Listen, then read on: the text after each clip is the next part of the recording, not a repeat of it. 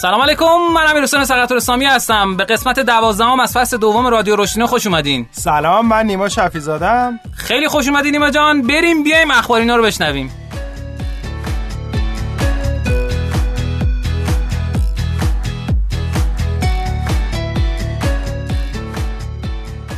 خب ما تو این قسمت سراغ مستقیم عزیزا نداریم، نیما شفیعی زاده نازنین رو جایگزین داریم. خب نیما یه کوچولو یه خطی از خودت بگو که برنامه رو دنبال کنیم. من خوشحالم که در خدمتتون هستم. من نیما شفیعی زاده ام، متخصص بازاریابی دیجیتال و البته امروز قرار جای سهراب پیش شما باشم و راجع به محتوا صحبت کنیم. ما خیلی عالی، مرسی ازت. خب تو این قسمت از برنامه ما در اصل میایم در مورد اخبارهای جدید اکوسیستم صحبت میکنیم. من ابتدا یه نکته بگم برای اینکه شروع کنیم کار رو. امروز بیست و سه بله آبان نود و هفت هست، رادیو رشدینو رادیویی هست که در مورد رشد کسب و کارها صحبت میکنه، چه کسب و کارهای نوپا چه کسب و کارهای قدیمی چه استارتاپ ها، فرقی نمیکنه. امیدوارم که اگه اولین بار این رادیو رو میشنوین براتون جذاب باشه و تا آخرش گوش کنین و کلن مشتری ما بشین. و اخبار جدیدی که تو اکوسیستم دنیا اتفاق افتاده این هستش که یه خبری منتشر شده که شرکت معظم آی بی ام قرار هستش که شرکت رد هت که در اصل یکی از نسخه های لینوکس رو منتشر میکنه و پشتیبانی میکنه رو بخره کلن. بعد یک گزارشی منتشر کرد انجل لیست که اومد بررسی کرد خریدهای بزرگی که تو حوزه کلود کامپیوتینگ و فضای ابری اتفاق افتاده تو دنیا کدوما بوده. اتفاقاتی که توی چند سال اخیر افتاد این بود که مایکروسافت اومد با قیمت هفت و نیم میلیارد دلار گیت هاب رو خرید. این بزرگترین خرید حوزه ابری بوده. بعد سیلزفورس اومد مولسافت رو خرید. سیلزفورس تو حوزه اتوماسیون آنلاین کار میکنه، خیلی چیزا میشه با سیلزفورس درست کرد، سیستم فروش داره، سیستم سی آر ام داره و الی آخر. مولسافت کارش تلفیق در اصل ای پی آی ها با هم و یک پارچه سازی اونا بود. گیت هاب هم اگه نمیدونین چیه، گیت هاب هم یه سیستمیه که شما میتونین سورس کدتون رو بذارین اونجا، به اشتراک بذارین، آدم مختلف بیان کار کنن روش و اینها. سورس کد برنامه ها رو با قیمت شش و نیم میلیارد دلار خرید. و سومین خرید بزرگی که تو چند سال اخیر اتفاق افتاد هورتون ورکس و کلودرا بود که اینا با هم تلفیق شدن به قیمت پنج و دو دهم میلیارد دلار. نمیدونم دقیقاً چه اتفاقی افتاد از این تلفیق، یعنی مثلا اینا یه سری به اونا پول دادن، اونا یه سری به اینا دادن، از وسط به دو طرف آره یکی شدن که اینا جفتشون تو حوزه وب سرویس آپاچی هدوپ یه سری خدمات میدادن، با هم تلفیق شدن، جفتشون هم تو بورسن برای اینکه بتونن بازار بزرگتری بگیرن و با گوگل بتونن رقابت بکنن. این خبرهای اکوسیستم دنیا بود. چه خبر نیما از اکوسیستم؟ من منتظر بودم خبرهای داخلی هم بخونی ولی خب هیچ خبر داخلی نداریم. ندارم آره. چرا به نظرت؟ من فکر کنم اینا رو الان جای خاصی سورس خاصی آره من از کرانچ بیس کلا اینا رو برمی‌دارم به صورت مستمر و منظم. خبرهای سرمایه‌گذاری اون تو هست، دوستان میتونن فقط ببینن. خبر فقط سرمایه گذاری یا چیزای مختلف دیگه هم میذارن، بیشتر تو حوزه سرمایه گذاریه. ولی خب مثلا خبرهای بزرگی که تو هر حوزه‌ای منتشر میشه، مثلا یه شرکتی اومد یه محصول جدید خیلی دیسراپتیو مثلا خلاقانه اومد ارائه کرد مثل مایکروسافت و اینا، یا اومد مثلا مایکروسافت تو حوزه گیم کلاد وارد شد. این چیزا رو معمولا منتشر میکنن ولی خبرها خیلی بعد شاخ باشه که بگن. و هر استارتاپی تو دنیا یه پروفایل داره توی کرانچ بیس که هم راندای سرمایه‌گذاریش توش نوشته شده، همین که آره کارمندای معروفشو اون تو پروفایل دارن و هر کارمندی میتونی ببینیم کجاها کار کرده. یه سیستم خیلی جامع و جذابیه. یه مقدار فکر می‌کنم بحث رسانه و روابط عمومی تو کشور ما ضعیفه، چون مثلا سهیل علوی هم می‌خواست مثلا ریحون جدا شه، مثلا یه توییت میزنه و جدا میشه. مثلا توییتر آدما ناخودآگاه به عنوان یه خبرگزاری توییتر شخصیشون ام. و حالا دیگه سایت‌ها اینا شاید به خاطر مستقل نبودن یه مقدار این چالشو داره که مثلا ما یه جا رو نداریم مراجعه کنیم بهش و اخبارو مثلا پیگیری کنیم بگیم این اخبار موثقه. و مثلا یه مقدار تو لینکدین یا طرف تو استوری مثلا یه خبری رو میذاره. مثلا خود من از پیپینگ جدا شدم، مثلا تو استوری که گذاشته بودم بعد ما مثلا خیلی متوجه شدن. یعنی کلا از اخبار جزئی تا معتبرترش یه جای ثابت نداریم تو ایران حداقل. پوشش بده این خبرات. خب من اینو بگم که نیما مدیر مارکتینگ پیپینگ سابق پیپینگ بود سابق بود نه سابق بوده است خواهد شد نمیدونم. خب آره این نوع متاسفانه از این چیزامو نداریم. تنها خبرهای جدیدی که من دارم اینه که یه رویداد گنده هر سال شنبه برگزار میکنه که توی به نام یلده کارآفرینان استارتاپیه. هر دفعه هم داره جاش بزرگتر میشه. دفعه قبل دانشگاه شهید بهشتی بود. آره. دفعه قبلترش هم نیست کجا بود. امسال داره تو برج میلاد ظاهرا برگزار میشه و دارن بالا ثبت نامه‌اش انجام میدن و اینا. خیلی جذاب، ما میریم شرکت میکنیم. اگه برای شما هم جذاب هست برین شرکت بکنید. خب دستتون در نکنه. آها ما یک کارگاه باحال هم داریم که حالا این قسمت رو باید در از سهراب توضیح میداد که حالا من جای اون توضیح میدم. همین امروز که احتمالاً این رادیو رو که میشنوین مدت‌ها ازش گذشته و داستان از این قراره که ما یک رویدادی داریم به نام باشگاه گیمیفیکیشن که تو این باشگاه گیمیفیکیشن آدم میاد در مورد گیمیفیکیشن صحبت میکنه. این قسمت آقای جواد نیک پیام میاد در مورد یک بورد گیمی تقریباً یا گیمیفیکیشن کنواسی میاد صحبت میکنه که آدما با استفاده از اون میتونن بیان هم گیمیفیکیشن یاد بگیرن، مثل بیزنس مدل کنواس اگه دیده باشین یا لینک کنواس. یه سری کارت داره، صد تا کارت داره. مثلا میگه آقا شما با چه هدفی میخوای گیمیفای بکنی؟ بعد مثلا میگه میخوای از ابتدا یک استارتاپی رو گیمیفای کنی، یه ایده رو گیمیفای کنی، یا اینکه میخوای از وسطش این کارو بکنی. خلاصه این برده کمک میکنه به این کار. آقای نیک پیام زحمت کشته اینو فارسی کرده از در از سیستم گیم آن و داره اولین بار برگزار میکنه. خیلی جذابه. من خودم امروز میرم شرکت میکنم به عنوان کجا برگزار میشه؟ آره کافه خرد. کافه خرد امروز برگزار میشه ولی خب دوستان اینو احتمالاً نمیبینن ولی خب خبراش رو منتشر میکنیم و اینا. خیلی جذاب. خب دیگه خبر دیگه نداری که؟ نه دیگه. آره. خب بریم بیایم نوکاتینو رو با هم بشنویم.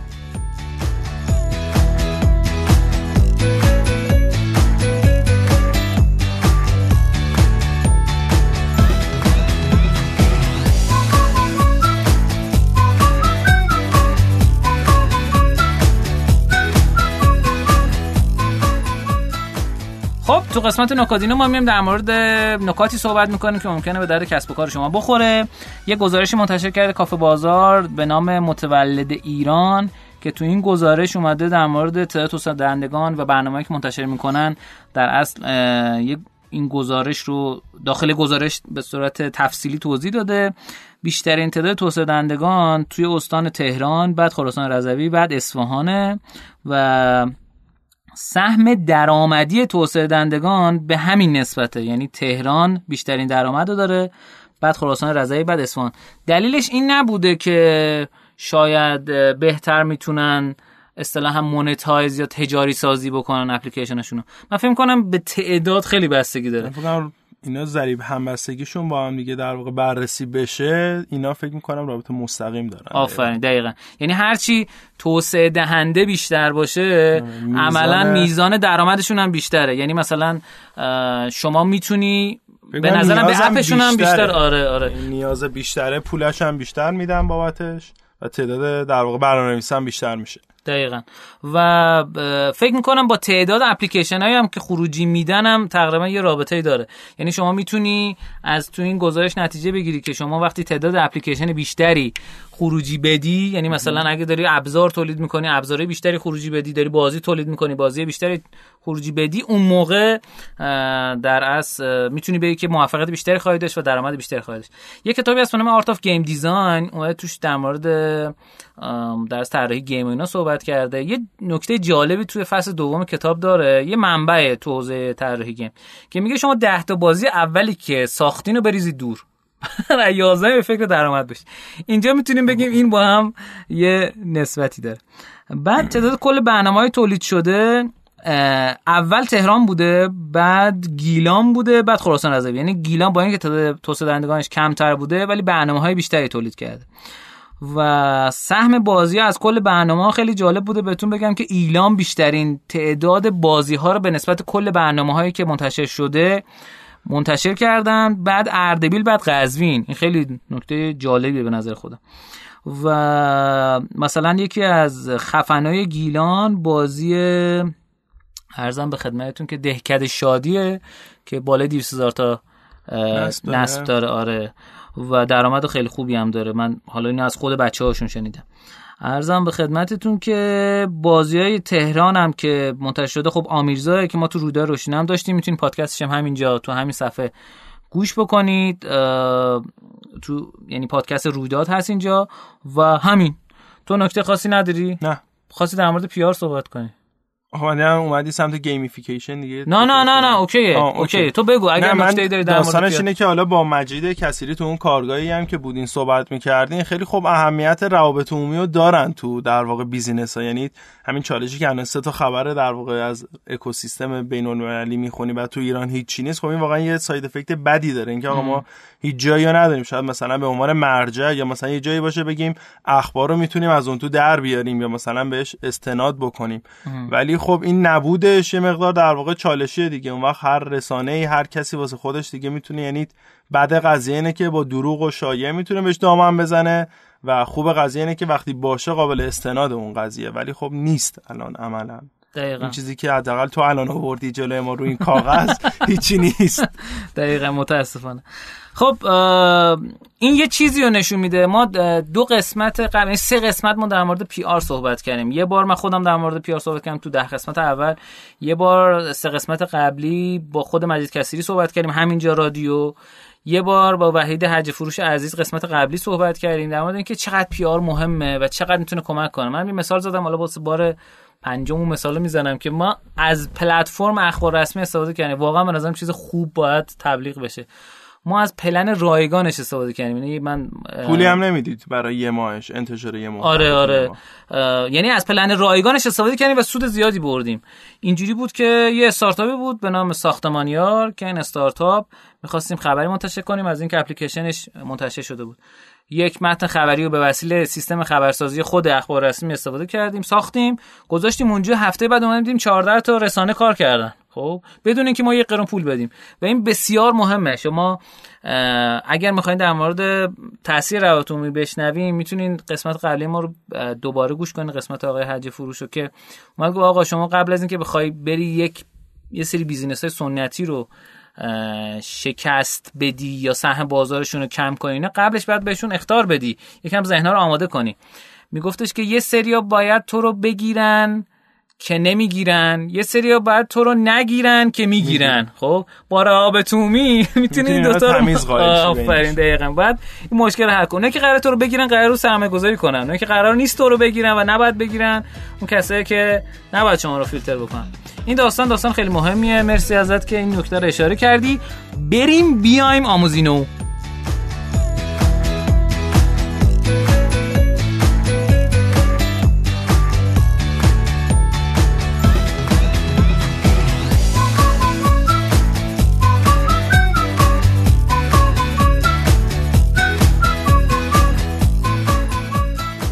خب تو این قسمت از رادیو رشدینا ما آموزینو رو داریم. اگر نمیدونین آموزینو چیه، ما یه سری درس تکنیک ها و روش ها رو میگیم که میتونه کمک بکنه به رشد شما، ولی خب بیشتر تئوریه، مثل نکاتینو درس از جنس اینسایت و بینش نیست. عرضم به خدمتتون که ما یه کتابی رو شروع کردیم به خوندن و خلاصه گفتن ازش و بحث کردن در موردش به نام Definitive Guide to Growth Hacking، نوشته آقای نیل پتل. یک کتاب فوق‌العاده است که آنلاین منتشر شده. ما چهار قسمت قبلیش رو در موردش صحبت کردیم. نیما جان قسمت اولش این بود که هک رشد چیست، قسمت دوم این بود که هک رشد کیست، قسمت سوم این بود که فرآیند هک رشد چیاست. دقیقاً قسمت بعدیش این بود که قیف هک رشد چیه که قسمت قبل صحبت کردیم. این قسمت می‌خوایم در مورد تکنیک‌های هک رشد کششی صحبت کنیم یا بکشی، روش‌های بکشیدن کاربر. خب عرضم به خدمتتون که اگر با کانسپت آوردن یوزرها روی وبسایتتون رو اپلیکیشنتون اینا آشنا باشین، حالا یوزر بهتون میگم مشتری هم میتونه باشه، مشتری‌ها به مغازه‌تون میاد. کانسپت کلی رو داریم. کانسپت کلی دقیقاً. سه تا روش وجود داره کلا. یکی روش‌های کششی یا پولینگ، یکی روش‌های هول دادنی بنا... یا پوشینگ، یکی هم روش‌های قابلیتی یا فیچر. اینگ نداره. کشیدنیه. کششی چجوریه؟ ما یه دلیل به آدما میدیم برای اینکه بیان از محصول سرویس ما استفاده کنن. حالا این دلیل چجوری میدیم؟ ما هیچ پولی خرج نکردیم که شما رادیو روشن‌ها رو گوش کنید، ولی شما یه دلیلی دارین حالا که براتون جذابیت داره. ممکنه این تایتلایی که ما تو پوستر میزنیم یا هر چیزی شبیه این که براتون این اتفاق میفته که بیان رادیو رو گوش کنین. روشای پوشینگ روشای یکم تهاجمی تریه. استفاده نکنی میمیری مثلا. جز پول خرج کردنیه بیشتر. معمولا کشیدنی ها این شکلیه که رایگانه یا خیلی ارزونه، ولی هول دادن یا معمولا پولیه و شاید خیلی گرون باشه بعضی موقع. یعنی تبلیغات مثلا شما داری یه ویدیو میبینی، قبل و بعد و وسطش سه تا تبلیغ میبینی، یا اینکه مثلا داری از اپلیکیشن استفاده میکنی اون پایینش تبلیغ میبینی، یا میخوای یه جون اضافه بگیری توی بازی یا بری ویدیو ببینی، بعد میگی برو یه ویدیو ببین. اینا تهاجمی تره. آره، هول دادنی آدمو هول میدی به سمت اینو. در مورد هول دادنی ها ما جلسه بعد صحبت میکنیم.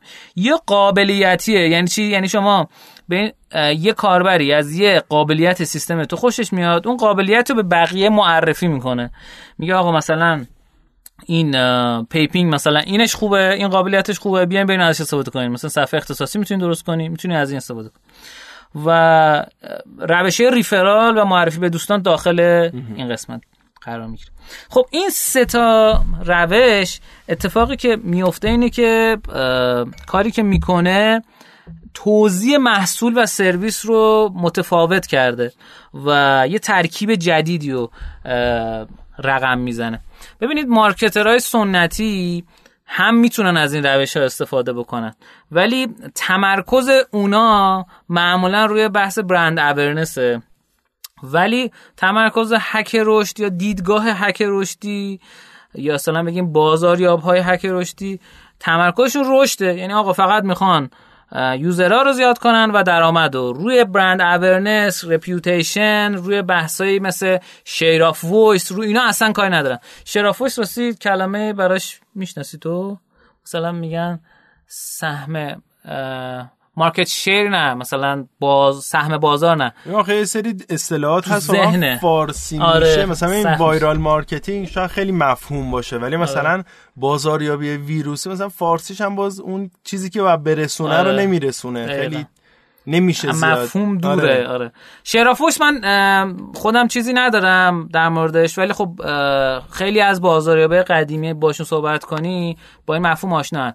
ببین یعنی در اصل تعریفشو بگو. آره، تعریفش به این میشه که آقا شما مثلا وقتی که در مورد پودر لباسشویی فکر میکنی اول چه چیزی به ذهنت میرسه؟ مثلا میگن خدمات آنلاین، مثلا میگن که تاکسی آنلاین، مثلا میگه اسنپ یا اسنپ و تپسی مثلا. آره اینا بهش میگن شراف وایس. مثلا با آدما مصاحبه میکنن، میگن آقا تو چی به ذهنت میرسه، تو چی به، بعد با هزار نفر مثلا مصاحبه میکنن، بعد میفهمم آقا شراف وایس مثلا چه میدونم اسنپ سی درصد، تپسی بیست و پنج درصد، این شکلی. این اینم قابل اندازه‌گیری، همونجوری که برند اورنس هم قابل اندازه‌گیری. ولی اینا رو هکر رشد کاری نداره. خب یعنی زیاد به نگاه میکنه آقا من این کاری که کردم منجر به افزایش یوزر شد یا نه، درآمد شد یا نه. روی آر او آی کار میکنه، رو بازگشت. یعنی آقا میگه من یه میلیون تومان گذاشتم، آیا پانصد هزار تومان برگشت، آیا دو میلیون تومان برگشت. خب بیایم حالا در مورد این تکنیک‌ها صحبت کنیم. همونطور که گفتم تکنیک‌های کششی معمولاً مالی نیستن، بیشتر زمان و نیرو انسانی میطلبه که این کار انجام بده. اولین تکنیک بحث بلاگینگ و گست بلاگینگه. بلاگینگ رو خیلی از ما شاید باش آشنا باشیم که چیه. مثلا نیما خودش نیما دات تودی رو داره، یا من مثلا توی سایت رشدینو فعالیت, فعالیت میکنم، یا تو ایران گیمفیکیشن مثلا مقاله می‌نویسم. این زمانیه که اینو ما واسه خودمون می‌نویسیم. یعنی ولی مثلا یه بلاگ برای کسب و کاری میشه توضیح در مورد اون فیچرهای اون محصول، اینکه شما مثلا از چه موارد خاصی میتونید از اون محصول استفاده بکنید. حتی ممکنه رقباتون هم بیاین بررسی بکنید، کامپیر کنید آقا من قابلیتم اینه، اونا اینجوریه. مثلا شما وقتی که سرچ می‌کنی اجاست مثلا بهتره یا برانچ بهتره، میری تو سایت اجاست. خب چون تو سایت اجاست خوش اومده اینو بررسی کرده، آقا من بهترم یا اون بهتره.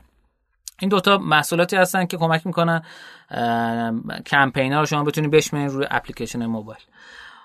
گس پلاگین رو متا کمتر در موردش ما شنیدیم. گس پلاگین شاید اسمشو نمیدونیم. این که شما برای اینکه بیای یک برند خودت رو، برند شخصی تو یا برند کسب و کارت رو معروف کنی، میری توی وبلاگ دیگه‌ای که پرطرفداره، مثلا, مثلا میری تو تکرانچ مثلا می‌نویسی. بلاگت بود دیگه برای نتورک که در واقع این گست بلاگینگ داشت. اونجا میشد در واقع پست مهمان بذاری. الان کلا دان شده سایتش، ولی نوین هم مثلا اینجوریه که اونجا به عنوان پست مهمان میتونی منتشر بکنی. چه خوب. آره. ببین چون یه نکته‌ای که وجود داره تو حوزه بلاگینگ اینه که نوشتن یک مقاله خیلی کار ساده تریه تا جمع کردن یوزر. وقتی یکی یوزر جمع کرده شما میتونید برین از این قابلیت استفاده کنید. ولی اگه دارین واسه کسب و کار خودتون این کار رو انجام میدین، این با رپورتاج آگهی اینا فرق داره. رپورتاج آگهی بعد براش پول خرج کنید. آره آره. گس پلاگین شما یه مطلب آماده داری، مثل مثلا همین اخبار رسمی که گفتم، شما مطلب آماده داری میری میذاری اونجا. مثلا اونا بلاگ نیستن، ممکنه مدیا باشن یا اه، یک اه، در از خبرگزاری باشن، ولی همین اتفاق میفته. یعنی در عمل شما مثلا در مورد محصول خودت می‌نویسی، توضیح فیچرهای محصولتو می‌نویسی، اونا میان میذارن توی. ولی خب باید دقت کنید که زیاد هی بگی نه محصول ما خیلی خوبه، خیلی خفنه، بسات مستقیم نهادش برخورد کنید. یه نکته دیگه و تکنیک دوم بحث پادکستینگ اند گست پادکستینگ. تو حوزه پادکستینگ خب الان شرکتایی داریم که دارن کار میکنن، مثلا همین الان الاپک تو شناتو پادکست داره و داره منتشر میکنه. کسب و کار خارجی هم هست، مثلا یک ابزاری هست به نام تویک که اومد نه قسمت پادکست تولید کرد. یه وبسایته که خب سری خدمات میده به خبرنگارا و خیلی این توی در از توی کاش پادکستاش صدا کرد. چند تا قابلیت وجود داره. یکی اینکه وقتی شما بازار خاص داشته باشین پیشنهاد میشه از پادکست استفاده کنین. نکته دوم اینه که قول ندین که ما حتما تو این حوزه، یعنی اگه میخواین از پادکست استفاده کنیم برای بازاریابی، قول ندین که آقا ما حتما قسمت بعدی و مثلا فلان موقع منتشر میکنیم، چون ممکنه این اتفاق نیفته، شما مثلا منتظر یه رویداد خاصی باشین یا الی آخر.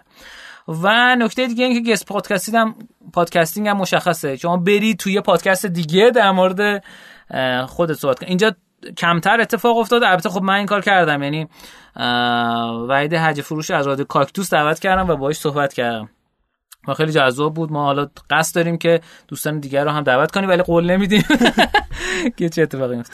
پادکست خیلی کمک میکنه، مشتری خاص رو تارگت میکنه و آدما رو میکشونه به سمت خودمون، به سمت کسب و کارم. خب شاید این دو تا تکنیک اول خیلی قاعده‌مند باشه، ولی اگه شما میخواین بی قاعده یوزر بیارین، یه روش دیگه که وجود داره در اصل بهش میگن حالا درست کردن ای بوک، درست کردن گاید و درست کردن وایت پیپر. تو میدونی این سه تا با هم چه فرقی دارن؟ نه نه من چیزی که فهمیدم، حالا اگر من اشتباه متوجه شدم دوستان کامنت بذارن من از اشتباه در بیارن، چیزی که متوجه شدم اینه که اینا تو حجمشون یه تفاوت دارن. یعنی وایس پیپر معمولا کوتاه‌تره، گاید یکم بلندتره، کتاب دیجیتال که بس باید کتاب باشه دیگه. البته ما کلا تو ایران اینا رو معمولا یکی, یکی میدونیم دقیقاً. مثلا مثلا پروپوزاله، مثلا ما کمپانی پروفایل یه چیزه از ام. شرکت و پروپوزال مثلا قیمتی یه چیزه، پروپوزال معرفی شرکت، ولی ما همه رو میگیم پروپوزال کلا. اینم فکر میکنم از اون چالش هست که ما همه رو میگیم ای بوک. مثلا وایت پیپر و گایدلاین و اینا رو اصلا در واقع به معنی اینکه جدا جدا باشه نداریم. ام. ولی من مشابهاشو مثلا خارجیاشو بگم، ایرانیاشو من مثالی بزنم نمیرسه. مثلا وایت پیپر در اصل همین گزارشی که از کافه بازار خوندیم، این یه وایت پیپر بود. خب یعنی یه گزارش تحلیلی از یه اتفاقی که افتاده، به زمان مرتبطه و بیشتر محدوده به زمان و کوتاهه، مثلا چند صفحه است، مثلا همین ده صفحه بود. گاید مثلا یه همچین چیزیه، مثلا راهنمای گردشگری در ایران در پاییز نود و هفت. خب اینم باز ممکنه به زمان یا مکان خاصی وابسته باشه، بلندتره ولی جنبه آموزشی جنبه داره. آموزشی بیشتری داره و یه راهنماه، مثلا آقا تو استانبول رفتین کجا رو بگردین، رفتین مثلا اصفهان کجا رو بگردین. یعنی راهنما اصلا خود راهنمای مشخص. ای بوک مثلا شما می در موردش صحبت می‌کنی، آقا مثلا ما چگونه میتونیم پیپر کلیکمون رو کمتر کنیم، هزینه که به ازای هر کلیک باید پرداخت کنیم تو سیستم تبلیغاتی رو کمتر کنیم. من خودم همین یه بوک از سئوراش مثلا گذاشتم تو کانال و خیلی جذاب بود، اومده بود در مورد همین صحبت کرد. حالا اینکه این, این گاید یا کتاب دیجیتاله، بعد اینو تو همون دستبندی درزا بگیم، ولی فکر کنم معمولا کتاب دیجیتال بیشتر از سی چهل صفحه‌ن و حجمشون بیشتر. یکی از چیزهای دیگه که خیلی جذابه اینفوگرافیکه یا اینفوگرام مثلا بهش میگن. گرام فارسیه؟ نه اینفوگرام فکر کنم اسم برند. آره. آره ولی بعضی میگن ترجمهش اینفوگرافیکه، یعنی انگلیسیش هم اینفوگرافیکه ولی اینفوگرافی هم میگن. آها. اونم به خاطر عادت ما ایرانی‌ها که مثلا اس ام اس کوتاه شده رو هم میگیم اس بده. دقیقاً. اینفوگرافیک رو اینفوگرام هم کار میکنه.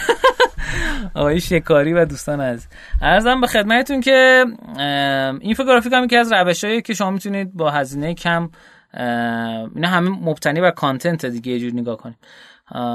یه برند پوشاک اومده بود بررسی کرده بود با یه اینفوگرافیک که آقا نگاه کنید مثلا پوشاک‌های ارزون چه قابلیتایی دارن، پوشاک‌های گرون چه قابلیتی. بعد این یهو ترند شد و تو توییتر و توی شبکه‌های اجتماعی مثل فیسبوک و اینا دست به دست چرخید و باعث اورنس خیلی خوبی شد برای کسب و کار. تازه اورنس مهم نیست. ما تجربه زیادی تو نظر بازار داشتیم سر اینفوگرافیک. تو هر حالا ما چون دیتابیس داشتیم و میتونستیم تو هر حوزه‌ای در واقع ورود بکنیم، از حوزه فرش مثلا ورود می‌کنیم، سایت‌ها و خبرگزاری‌های حوزه فرش مثلا اینفوگرافیک رو روش مانور می‌دادن، یا مثلا تو حوزه پوشاک بود بعد تو حوزه پوشاک. یعنی خیلی کلا جای بازی داره چون با در واقع دیتا رو ویژوال می‌کنه، تو حوزه‌های مختلف میتونه اون در واقع تاثیرگذار باشه. دقیقاً.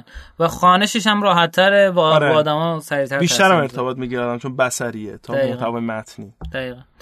یکی دیگه از راه‌های تکنیکا میشه چندمی؟ یک، دو، سه، چهار، پنجمی.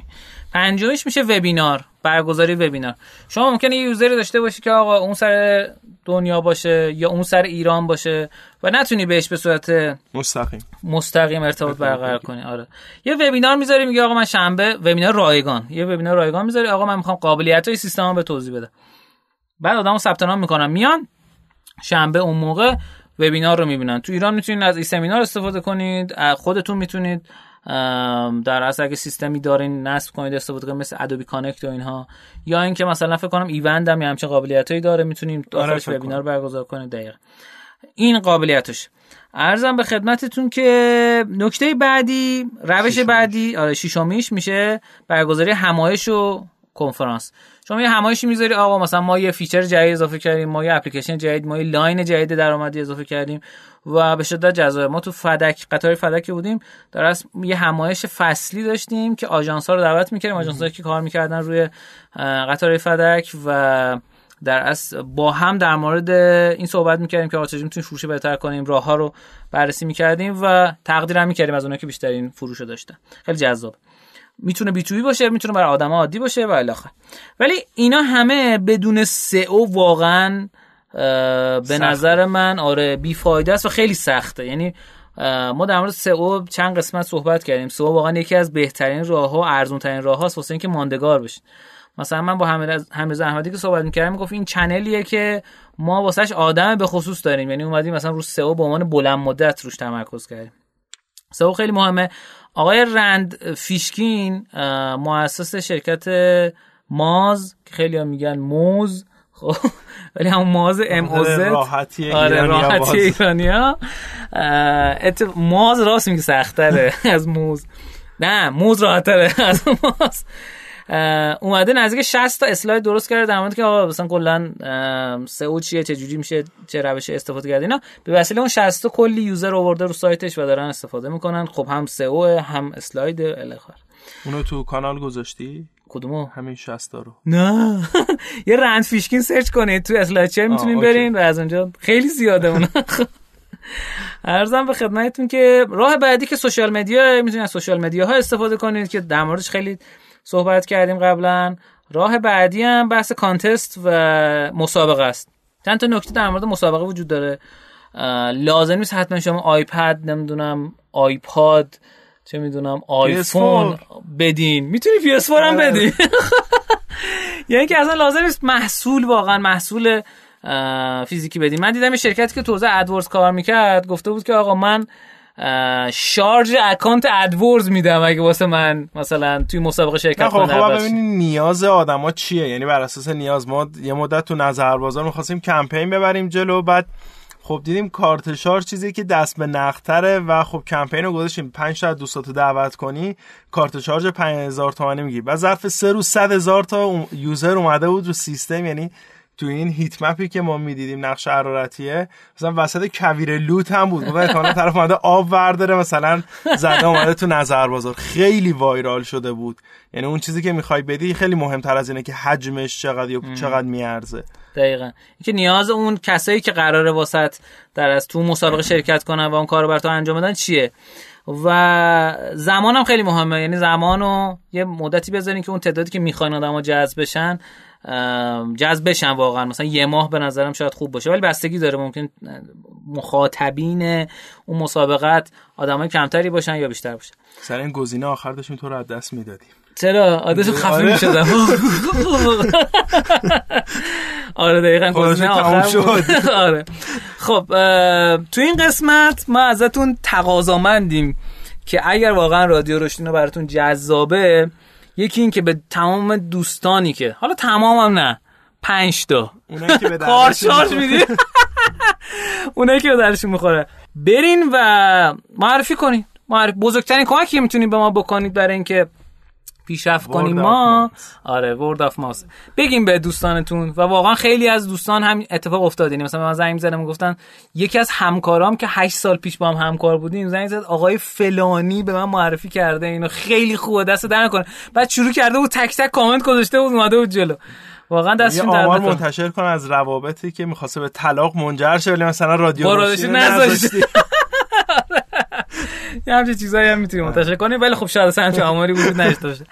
و نکته دوم که کامنت بذاریم برامون. ما به لطف بچه های شنوتو الان هم رو شنوتو هستیم، هم رو آیتونز هستیم، هم رو کست باکس هستیم، هم رو انکر هستیم، هم رو استیچر هستیم، هم رو بهونه واسه نشیدن نیست نیست واقعا همه جا هستیم. گوگل پادکست هستیم، همه جا هستیم. خب و تو آیتونز اگه با آیتونز گوش میدین لطفاً اونجا ریتینگ کنین که بالاتر بیاد و کامنت بذارین. تو کست باکس هم میتونین کامنت بذارین، تو شنوتو هم میتونید. هر راهی که دلتون خواست این کارو بکنین میتونین. به خودم پیغام بدین تو تلگرام، نمیدونم واتساپ، هر جایی که دوست داشتین. یه دیر جواب میده ولی جواب ولی جواب میده.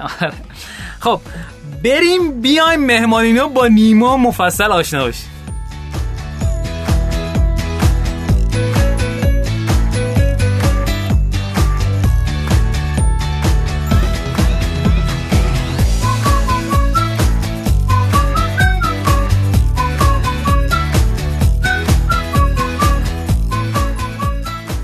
خب تو این قسمت مهمانینو اول ما میدونیم که دوتا مهمون خفن داریم، همونطور که احتمالا تو پوستر دیدین. مهمون اولمون که از ابتدای برنامه باهاش بودیم نیما شفیع زاده عزیز به آدرس نیما دات تودی میتونید ببینید، یا تو توییتر به آدرس ری توییتر که یکی از کارهایی که تو توییتر میتونین انجام بدین نیماه. تو توییتر یکی از چی میگن پافای توییتری، یکی از اینفلوئنسر اینفلوئنسر بگی بهتره تو به نسبت پاپ، خیلی واسه اینستا. آره و چقدر داری الان فالو؟ سیزده هزار داری. ایول واقعا خوبه. اون موقع بیست هزار تا بود یه دور زد بست توییتر. چرا؟ سال دو هزار و پانزده افتاد اکانت ایرانیو میبست، بعد یه دور اون موقع بست، بعد دوباره اومدم. آه آره اکانت تو رو بس از صفر تا شروع کردی؟ آره خیلی از بچه‌ها رو بستم موقع. آه. خب یه خلاصه از خودت بگو. همون دیگه خیلی یه خطی بود دیگه، یکم یه خطی بود. تو گفتی یه خط من یه خط توضیح دادم. نه من سرباز بودم و خب تو پادگان در واقع زیاد نمیشد کاری کرد. بعد شدم سرباز راننده. بعد به خاطر اینکه در واقع تو خیابون میچرخیدم و خب اون کسی که در واقع آدمای مختلفو میرسوندم گوشی همراهم بود، لباس شخصی شده بودم، بعد میتونستم در واقع جستجو کنم. خب بچگی کلا تو اینترنت میچرخیدم. بعد سینا شفیع زاده داداشم و ابراهیم اسکندری پور در واقع خیلی بهم گفتن که آقا این کاری که داری میکنی یه در واقع پوزیشن شغلیه و میشه پول در آورد ازش. خب موقع نمیفهمیدم یعنی چی. و خب شروع کردم مثلا این راجع به دیجیتال مارکتینگ چیز، بازاریابی محتوا چیز. دقیقاً اینجوری، اینقدر حالا شاید احمقانه باشه ولی واقعا اینقدر ساده تو گوگل سرچ کردن. خب محتوای فارسی سه چهار سال پیش خیلی کمتر از الان بود. اه. یعنی مثلا بعضی از محتوا به صفحه دوم گوگل نمیرسید. همین چیزای ساده، یعنی نه چیزای پیچیده.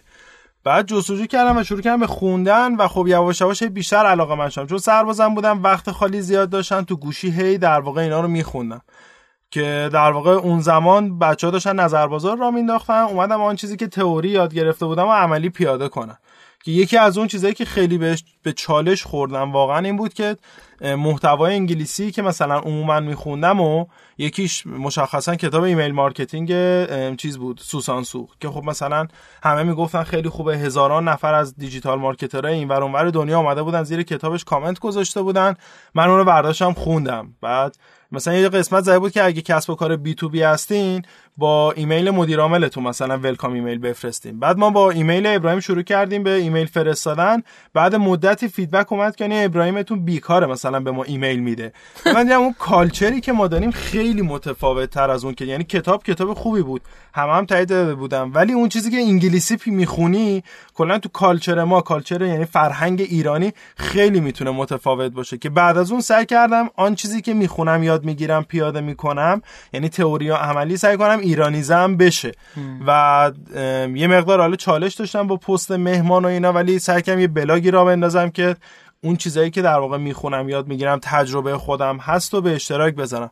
اوایل خب خیلی دلنوشته طور میذاشتم و خب خیلی در واقع مثلا دغدغه شخصی بود. بعد دیگه شروع کردم در واقع بیشتر روی موضوعات مختلفی که مثلا چالشه یا مثلا محتوای فارسی واسش نیست که شاید روزی یکی مثل من سرچ بکنه بهش برسه، اون رو انداختم. و الان تقریبا یه دو سه روزی هست از پیپینگ جدا شدم و قصد دارم که به صورت فریلنس در واقع فعلا ادامه بدم تو این. خیلی عالی.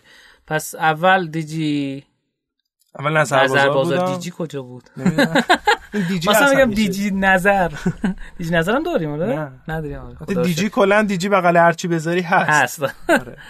و عرضم به خدمت بعدش هم رفتی توی پیپینگ مستقیم. آره من تقریبا ده ماه پیپینگ بودم، یعنی چهار پنج ماه دیجیتال مارکتینگ سوپروایزر بودم، سرپرست بازاریابی دیجیتال بودم. بعد دیگه هفت هشت ماهی رو در واقع شدم سی ام او و با بچه‌ها اونجا ادامه میدادیم که دیگه من تصمیم گرفتم در واقع، یعنی داستانش هم این بود که من رفتم پیش مشاور و و بحث خودشناسی رو در واقع مطرح کردم. یه مقدار چالش اینو داشتم و گفتم چیزایی که در واقع منو خوشحال میکنه اینه این لیسته و چیزایی که منو خوشحال نمیکنه این لیسته. که اونجا دیدم مثلا کارمندی واقعا انگار تو روحیه من نیست و یه مقدار چالش، یعنی بچه‌ها راضی بودن، من خودم راضی بودم و اینا، ولی خودم از خودم راضی نبودم ام. و یه مقدار با کانسپت خودشناسی که پیش رفتم دیدم این کارمندی بودن انگار منو اذیت میکنه. یا شاید خیلی از دوستای خودم هستن، حالا مهمان بعدی که مثلا مشخصا باهاش صحبت بکنی مثلا میگه که آره من قشنگ دوست دارم کارمندی بکنم، ولی مثلا باز بعد از یه مدت میبینی که الان اونم فریلنسره. ولی میخوام بگم که آدم‌ها خودشونو بشناسن خیلی میتونه کمک بکنه. من الان راضیم از مهمون بعدیمون رو اسپویل نکن دیگه. نه نه اولین اولین مادر محتوای آره مادر آره. محتوای ایران. آره الان که همه پدر میگفت این پدرایی که هستن یه مادری نداره این جامعه. آره ولی آره من اونجا که رفتم سمت خودشناسی و با خودم در واقع درگیر بشم ببینم چیکار میخوام بکنم، خیلی کمک کرد که چه کاری رو انتخاب بکنم یا چه کاری منو میتونه خوشحال بکنه یا تواناییام چیه برم به اون سمت. من اولین جاهایی که اسم تو رو شنیدم که خب اولین بار که اصلا فینووا هم دیگه رو دیدیم و با هم آشنا شدیم، کلیپ نظر بازارم بود. آره آره که ما توی رویداد رشدینو سینا رو دعوت کردیم، سینا عزیز و الان ایران سینا. آره و بعدش هم همینجا سلام میکنم به سینا عزیز، اگر صدای ما رو میشنوین واقعا شخص دوست داشتنی و فوق العاده ای. و تو اومدی تو رویداد و اینا با هم بیشتر گپ زدیم و در ادامه من از طریق کانتنت برگر یکم بیشتر باید داشته شدم و اون گروهی که سجاد بهچتی رو انداخته بود تو حوزه محتوا. دو سالی از گروه داریم الان. آره و یکم در مورد کانتنت برگر میخوای بگی؟ والا ما میتونه بگی نه مثلا ادامه. نه نه من اوکی. سجاد در واقع من اون موقعی که رفته بودم آواتک، خب من یه شخصیتی دارم که کلا خیلی آیس بریکرم، یعنی کلا کاری ندارم که طرف چه سن و سالی، اینا ارتباطه رو میتونم باش برقرار بکنم. و خب اون اون موقع سجاد منتور بود در واقع. سجاد مثلا با کهولت سن تونستی بری. آره یعنی اون موقعی که مثلا سجاد سجاد جوون همسن خودمونه، متولد شصت و پنج. تو چندی مگه؟ من چندم نمیدونم، هفتاد خورده ای هفتاد خورده ای بعد من همسن سجادم، پس منم با کلیت سن پسرم. آره بعد خب مثلا سجاد یه کانالی داشت اون موقع، کانال تلگرام خیلی کم بود و دلمشته دلمشته که نه، یعنی دلی کار میکرد. و خب من حوزه محتوا رو دوست داشتم و خب مثلا بیشترم داشتم یاد میگرفتم. گفتم این خوبه، خب یه مثلا جامعه مثلا کانال رو داری و آدما هستن توش، خب یه نفر آدم بود. گفتم خب بیا مثلا گروهش کنیم، گروهی هست یا نه؟ گفت آره گروه کنیم. گروه کردیم و یعنی یه گروه درست کردیم تو تلگرام و اون موقع کانتنت مارکترز بود فکر میکنم، یا نه اون موقع یه چیز دیگه بود اسمش. بعد اومدیم جلو، تقریبا یه شش ماهی گذشت که هیچ پیام فورواردی نمیذاشتیم بفرستن و بچه‌ها تو حوزه محتوا حتما با فعالیت یه چارچوبی گذاشتیم. یه مقدارم حالا دلخوری هم پیش اومده بود کلا، مثلا طرف آقا قوانینتون ظالمانه است، گفتم آقا ما اصلا نذاشتیم که بیایی تو مثلا گروه عضو بشی. یه سری چارچوب گذاشتیم ولی واقعا زنده نگه داشت گروه، یعنی مثلا پیام فورواردی ما اصلا نداریم تو گروه و هر چی هست تجربه شخصی آدماست که خودشون بیان بگن.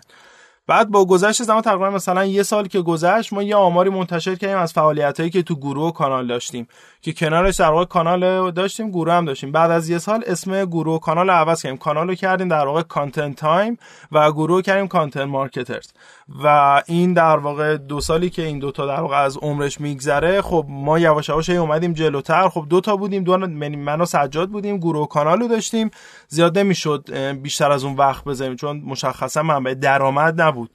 و خب مثلا جدیدا بچه‌ها اضافه شدن که محتواهایی که تو گروه بحث میشه رو مثلا حالت بلاگ پست میکنن، منتشر میکنن. یه سری کارهای اینجوری هم داریم میکنیم کنارش ام. و خب خیلی تونستیم ارتباطات سازنده یا یک کلونی در واقع از مارکترها داشته باشیم. و حالا خیلی از آدمایی هم که تو گروه هستن، میگم هزار و ششصد نفر تو گروه ان، مثلا تو حوزه محتوا نیستن ولی به خاطر اینکه تجربه شخصی خیلی کمک میکنه. مثلا من چقدر یو ایکس دیزاینر تو گروهمون هست که دغدغه‌های یو ایکسی که مثلا مطرح میشه میبینه مثلا چالش محتوایی یا بچه‌ای که تو حوزه کانتنتن چه خیلی کمکشون میکرد. و به خاطر اینکه تجربه محور، یعنی آقا هر کسی هر تجربه شخصی داره بیاد بگه، خیلی بهشون کمک کرده. و توی این در واقع دو سالی که بوده، هر کسی مثلا میخواسته شروع بکنه چیزای مختلفو، میگفتن که در واقع بیایم مثلا تو این گروه عضو بشی یا مطالبو بخونی. یه سری حالا تریک هم بود، مثلا هشتگ گذاشتیم که یه مقدار مثل بلاگ دسترسی نداره ولی سعی کردیم که محتوا رو زنده نگه داریم، نمیره و بچه‌ها دسترسی داشته باشن و اینا. ولی تو این دو سه سال خب خیلی ما تونستیم در واقع دو سه سال نه دو سال آورده داشته باشه. و کنارش سجاد خب یه سری دوره های رو در واقع در قالب کانتنت برگر درست کرد و سایت رو آورد بالا که بخواد تو این حوزه فعالیت بکنه، یعنی تو حوزه محتوا مشخصا، که حالات سراوا بود، از سراوا اومد بیرون و الان در واقع داره همون رو به صورت فریلنس کار میکنه و کانتنت برگر رو یه ذره میاره جلو که ببینیم چطوریه. خیلی عالی. بعدش هم من بیشتر از توی وبلاگت شناختمت، نیما دات تودی، بعدم کم توی توییتر اینا رو بگو. فینووا اینا رو فینووا که بود همونجا از اول. آره والا تو توییتر که من دو هزار و هشت اون موقع فکر کنم دقیقاً یه طفل بچه بودم، مثلا خب اون موقع بودم مثلا فرنفیز یادم، مثلا یاهو سیصد و شصت هم فکر کنم با دایلاب مثلا بچه بودیم وصل می‌شدیم، ولی خب اون موقع مثلا ما چیزی به مفهوم بازی و اینا نداشتیم زیاد. البته من یادم ما بچه بودیم، الان شاید برق بره خیلی ناراحت شدن، ولی خب درکه به خاطر اینکه محلیش یعنی شهری نبود، باغ و اینا داشت، الان هم داره. شبا خدا خدا میگیم برق قچه کوچه تاریک شه بتونیم قایم موشک بازی بکنیم، یعنی شاید الان کسی این دعا رو بکنه برق قچه میخوام بکشنه. ولی آره از اون موقع کلا به اینترنت علاقه داشتم، تو توییتر خیلی ارتباط گرفتم، اونم واسه اینکه محدودیت کاراکتر داشت. الان باز ارفاق کرده شده دویست و هشتاد کاراکتر ولی صد و چهل کاراکتر بود. بعد خیلی تو بحث نویسندگی من کمک کرد، اینکه یه واقعی رو میخوای توضیح بدی تو صد و چهل کاراکتر بیا صفر تا صدش رو بگو. و مثلا تو میخوای بگی من دیروز اینجا بودم که حالا امروز اینجوری شد، ناخودآگاه اون من دیروز و اینا چون محدودیت کاراکتر داری باید حذف بکنی. خیلی کمک کرد به بحث نویسندگی، یعنی من خب حالا چیزای مختلف مینوشتم، یعنی از روزمره تا چیزای مختلفی که مینوشتم خیلی کمک میکرد محدودیتش. و اینکه همیشه خدا توی تلاطم، یعنی یعنی دریای طوفانیه، همیشه ترندی است، همیشه بحث داغه، یعنی هر دفعه الان رفرش بکنی پنج دقیقه دیگه رفرش بکنی باز دوباره سری بحث جدید داره. اون زنده بودنش خیلی واسم هیجان انگیز بود.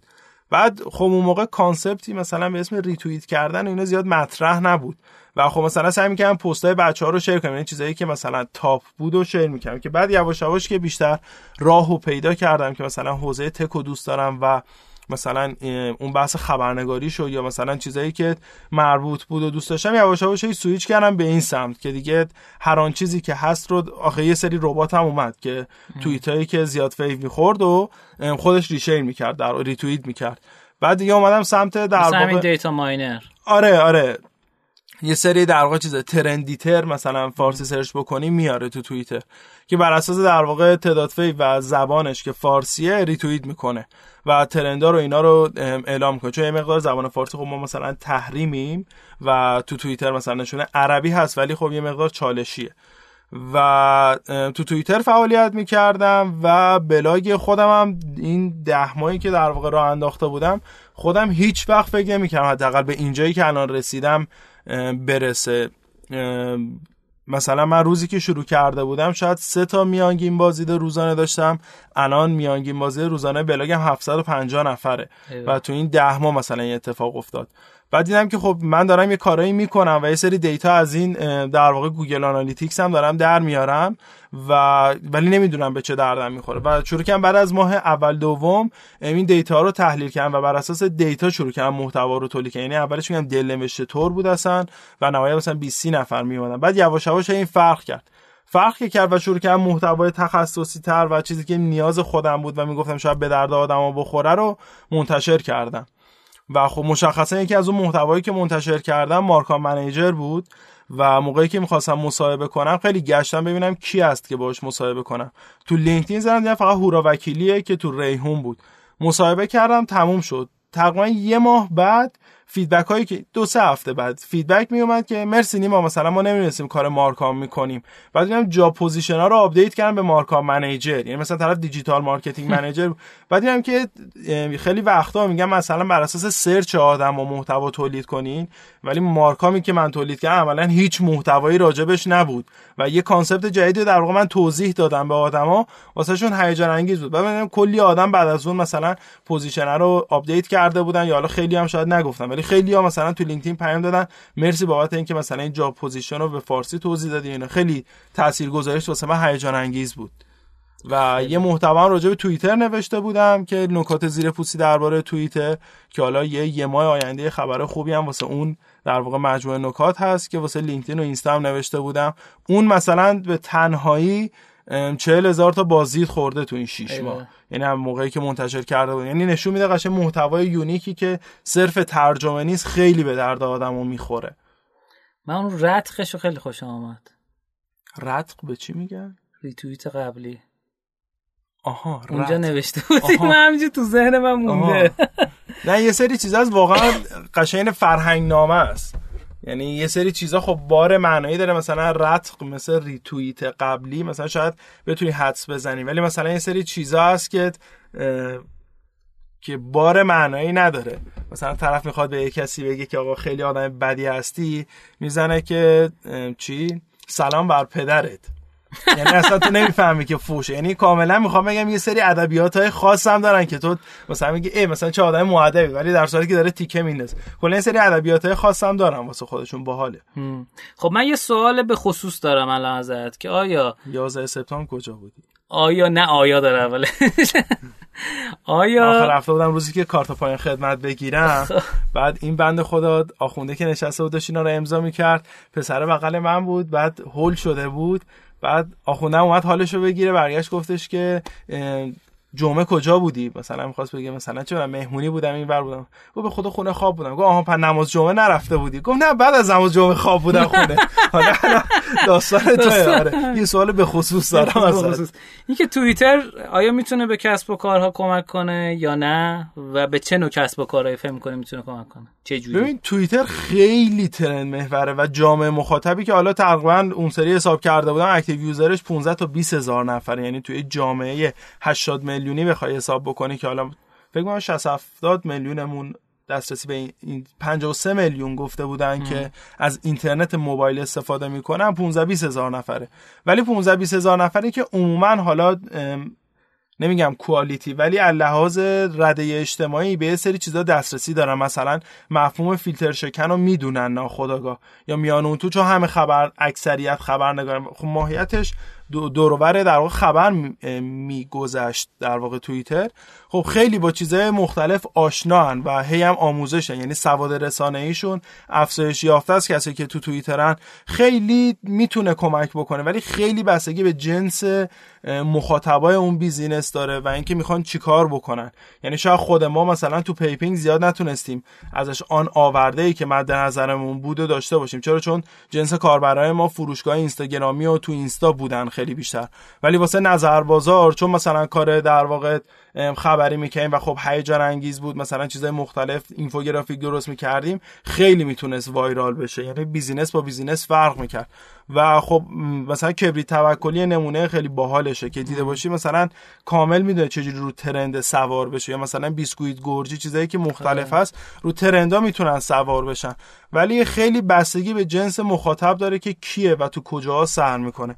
چون مخاطب معمولی نمیاد تو توییتر، یعنی اینستا رو ترجیح میده، چرا؟ چون ناخودآگاه بعد فیلتر شکن روشن کنه بعد بیاد تو توییتر. یه مقدار ایناش چالشه، ولی بسته به جنس مخاطب داره و میتونه آورده داشته باشه، چون من هم تجربه آورده داشتن و هم تجربه آورده نداشتنشو داشتم. خیلی عالی. آه... یه نمونه‌ای که باعث رشد شده ف... گفتی نظر بازار بوده. آره، برای کسب و کار. من فکر میکنم که یه چیزی که مهمه واسه توییتر ممکنه جامعهش، حالا تو هم یه مقاله نوشته بودی که کل آدمایی که هستن توی توییتر فارسی نزدیک یه میلیون نفره، درسته؟ ببین یه میلیون بر اساس سه چهار تا پارامتر بود که یکیش مثلا تعداد فالوورای بی بی سی بود اه. و اینا، ولی خب مشخصاً اکتیو یوزری که بخوای بگی آقا اون تو هستن فکر کنم بیست بیست و پنج هزار نفر کمن، ولی فکر کنم اون آدما آدمای تاثیرگذارن. آره. یعنی مثلا شما یه جامعه جامعه‌ای از اینفلوئنسرها داری تو. ببین توییتر واقعا از نظر من مثل آبشار عمل میکنه. وقتی یه محتوای اونجا داغ میشه، یعنی مثلا تعداد کاربر زیادی لایکش میکنن، بری تو کانال تلگرامی اینستا ببینی میری پخش شده کله. من خیلی کم دیدم یه چیزی از دل مثلا تلگرام یا اینستا بیاد تو توییتر، معمولا واسه جاج کردن شاید بیاد، ولی عموما محتوا از سمت توییتر میاد. خیلی تولید محتوا خیلی توش پررنگ تره، ولی مثلا کسی کپی میکنه میخوان گردنشو بزنن قشنگ، یعنی مثلا میذارن که آقا ریپورت کنین اینو، خیلی اینجوریه. ولی مثلا تو اینستا نه، تو برات عکس و کپشن هر چیزی میخوای کپی کن، کلی هم میان لایک میکنن میگن اینو خیلی باحال بود، حالم میکنن. آره. خب پس به نظرت میشه ازش استفاده کرد، ولی به جنس مخاطب بستگی داره.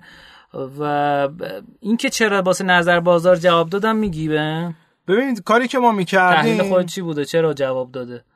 ببین خب در درجه اولی که من خودم خب گفته بودم تو نظر بازارم، یعنی یه جامعه مخاطبی من رو میشناختم و به خاطر اینکه نیما رو میشناختم مثلا نظر بازارم دنبال میکردن. و طرف دیگه این که ما چون تو ایران دیتا به معنی این که مثلا فروش لحظه آمازون رو ما شاید بتونیم در بیاریم، خب ولی مثلا تو ایران ما اخبار کلی اکوسیستم هم میخوایم بگیم نداریم ازش، اینقدر دیتا کلا همه چیزمون کانفیدنشیاله.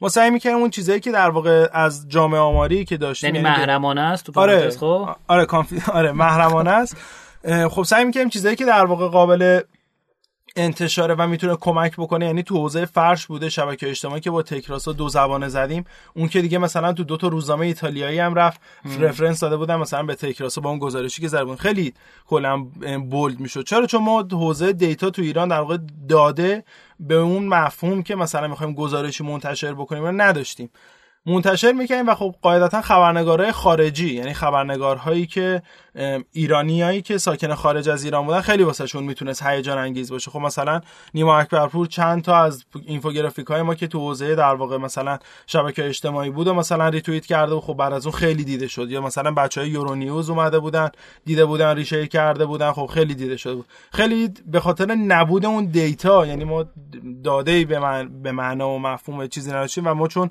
دموگرافیک و ژئوگرافیک اون دیتابیسمون رو داشتیم میشد، یعنی قابل تضمین به کل سال موقعیت سن سال آره موقعیتشون و اینکه درآمدشون چقدره، چون داشتیم خیلی قابل تضمین و ملموس بود، یعنی میشد تضمین داد به ایران. خیلی میتونه سرقه واسهشون هیجان انگیز باشه این موضوع، چون موضوعی بود که مثلا ما دیتایی راحت نداشتیم از مردم که بدونیم مثلا چیکار میکنن چیکار نمیکنن. خیلی عالی، دست در نکنه. نکته‌ای نداری دیگه؟ نه، بریم مهمانی نوع دو بیایم. بریم بیایم.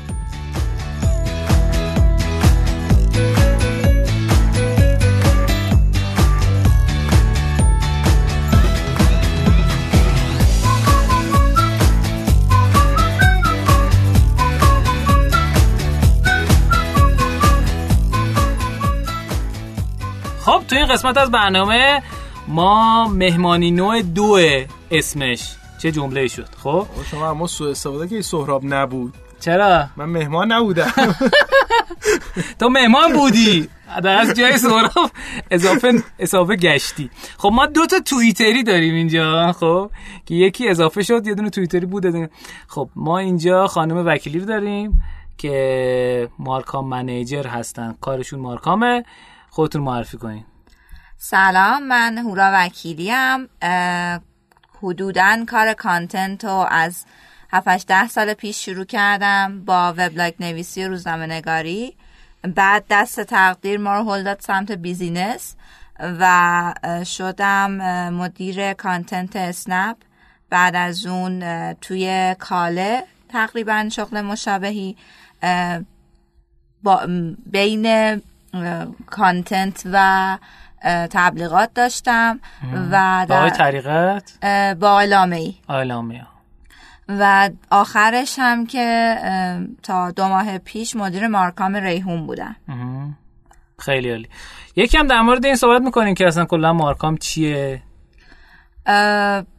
به چه درد میخوره، میشه ریفرنس داد؟ آره چون نیما شفیع زاده توی وبلاگش الان گفت همه رفرنس ها امروز نیما شفیع زاده توی وبلاگش مطلب جامع نوشته که اول خب خیلی خوبه که اونو بخونن چون خیلی بیشتر از حوصله این رادیوه، ولی من بخوام خوبی هم با من داشته، ولی اگه من بخوام خیلی کوتاه توضیحش بدم اینه که ما اگر بخوایم فرایند تبلیغاتیمون رو کمی چاشنی خلاقیت بهش بدیم و یه کارایی رو که قدیما تو بیزنس‌های سنتی انجام می‌شده تو بیزنس‌های جدید یه خورده کمتر بهش اهمیت داده می‌شده رو با این خلاقیت و اینا با هم دیگه یکیشون بکنیم میشه مارکام، مارکتینگ کامیونیکیشن، هر چیزی که توی حوزه مارکتینگ و کامیونیکیشن باشد. فعالیت های روتین مارکتینگی رو شامل نمیشه، ولی فعالیت های جدیدی که قراره یک واحد مارکتینگی انجام بده معمولا توی قالب مارکام انجام میشه. مثل مثل طراحی کمپین.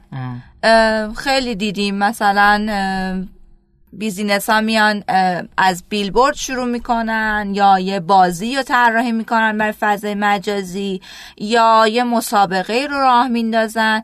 اینا تقریبا اگر بخوایم درست بررسیشون بکنیم، درست تگ بزنیم بهشون، میگیم اینا فعالیت های مارکامی هن. خیلی عالی. چه کسب و کارهایی به مارکام احتیاج دارن؟ یه استارتاپ نوپا هم آیا احتیاج داره یا نداره یا چی پس؟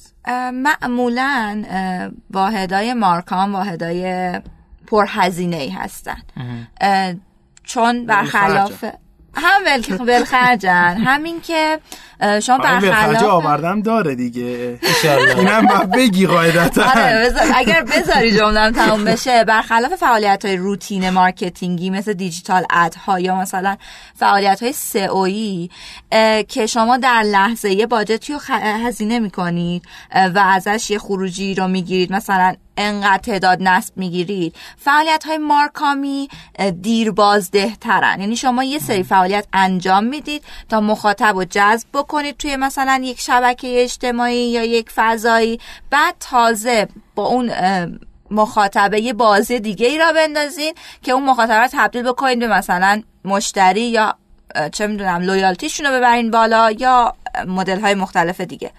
نکتهش اینجاست که فعالیت‌های مارکامی خیلی فعالیت‌های دیربازدهتری هستن و این برای بیزینس‌ها و استارتاپ‌های کوچیک شاید خوب نباشه، مفید نباشه در حال حاضر. شاید مثلا وارد یه استیج دیگه‌ای که بشن براشون خیلی خوب باشه، ولی توی وقتی که دارن مثلا باجتشون رو با چنگ و دندون میگیرن و چه میدونم برای ریال به ریالش باید جواب پس بدن و چه میدونم برنامه ریزی خیلی دقیقی باید داشته باشن تا هدفهای خیلی اگریسیوی بزنن، شاید این فعالیت ها و این هزینه های مارکامی ذره زیاده روی باشه براشون. خیلی عالی. یه چند تا نمونه کارهایی که خود انجام دادی رو میتونی بگی؟ آره ما تقریباً تقریبا یک سال و نیم پیش یه کمپینی من طراحی کردم برای کاله به اسم ایران با ماست که یه کمپین بامزه‌ای بود برای ماست سون کاله بود، ولی ما دیدیم که خب چیکار کنیم که تو ماست سون رو چیکار کنیم دیجیتال مارکتینگ کنیم براش. خیلی یه جورایی نچسبه، نه محصولا، شما فضای سنتی دبه ماست اگر بخوای براش دیجیتال مارکتینگ بکنی، برخلاف اینکه مثلا یه اپلیکیشن گوگلی داری میگی اینو نصب کن مثلا انقدر تخفیف بگیر، یه ذره فضایت نمیطلبه. گفتیم چیکار کنیم؟ گفتیم که بیایم به مردم بگیم که ما توی کاله هدفمون اینه که این تابستون شما برین جاهای دیدنی ایران ببینین، از همه میخوایم کمک بگیریم، خودمونم پای کار وایسادیم و خودمونم جاهای مختلف ایران داریم میگردیم. شما هم اگر دارید توی مثلا ایران زندگی میکنید، هر جا به نظرتون دیدنی و باحاله یه عکس بگیرین، با این هشتگ ایران با ماست چیزش کنید، منتشرش کنید توی اینستاگرام. و خب قبلش هم بدینش به این ربات تلگرامی ما یه نوار خیلی باریکی پایینش بزنه که فقط یه لوگو بود و یه هشتگ بود. اینو راجبش توضیح بدین، بنویسین که کجاست چجوریه، تا آدما اگر که اینو ببینن مشتاق بشن که برن اونجا رو ببینن. و خب برش سری فعالیت دیگه هم تعریف کرده بودین. قرار بود که بعد از این که این مسابقه برگزار شد، جایزه مسابقه این باشه که چند نفر ببریم یک تور ویژه، یک توری که برای این آدم ها طراحی کردیم، نه توری که همه جا میتونن پیدا کنن مثل ناکجا. نه یه طرف فرق میکرد با ناکجا، آدم ها میدونستن که دارن شرکت میکنن آه. و قرار برندشن. مقصد ما هم طبیعت گردی بود، ولی آه. خب مثلا یک کویرگردی بود که شما نمیتونید برید ثبت نام کنید مثلا فلان آژانس برید.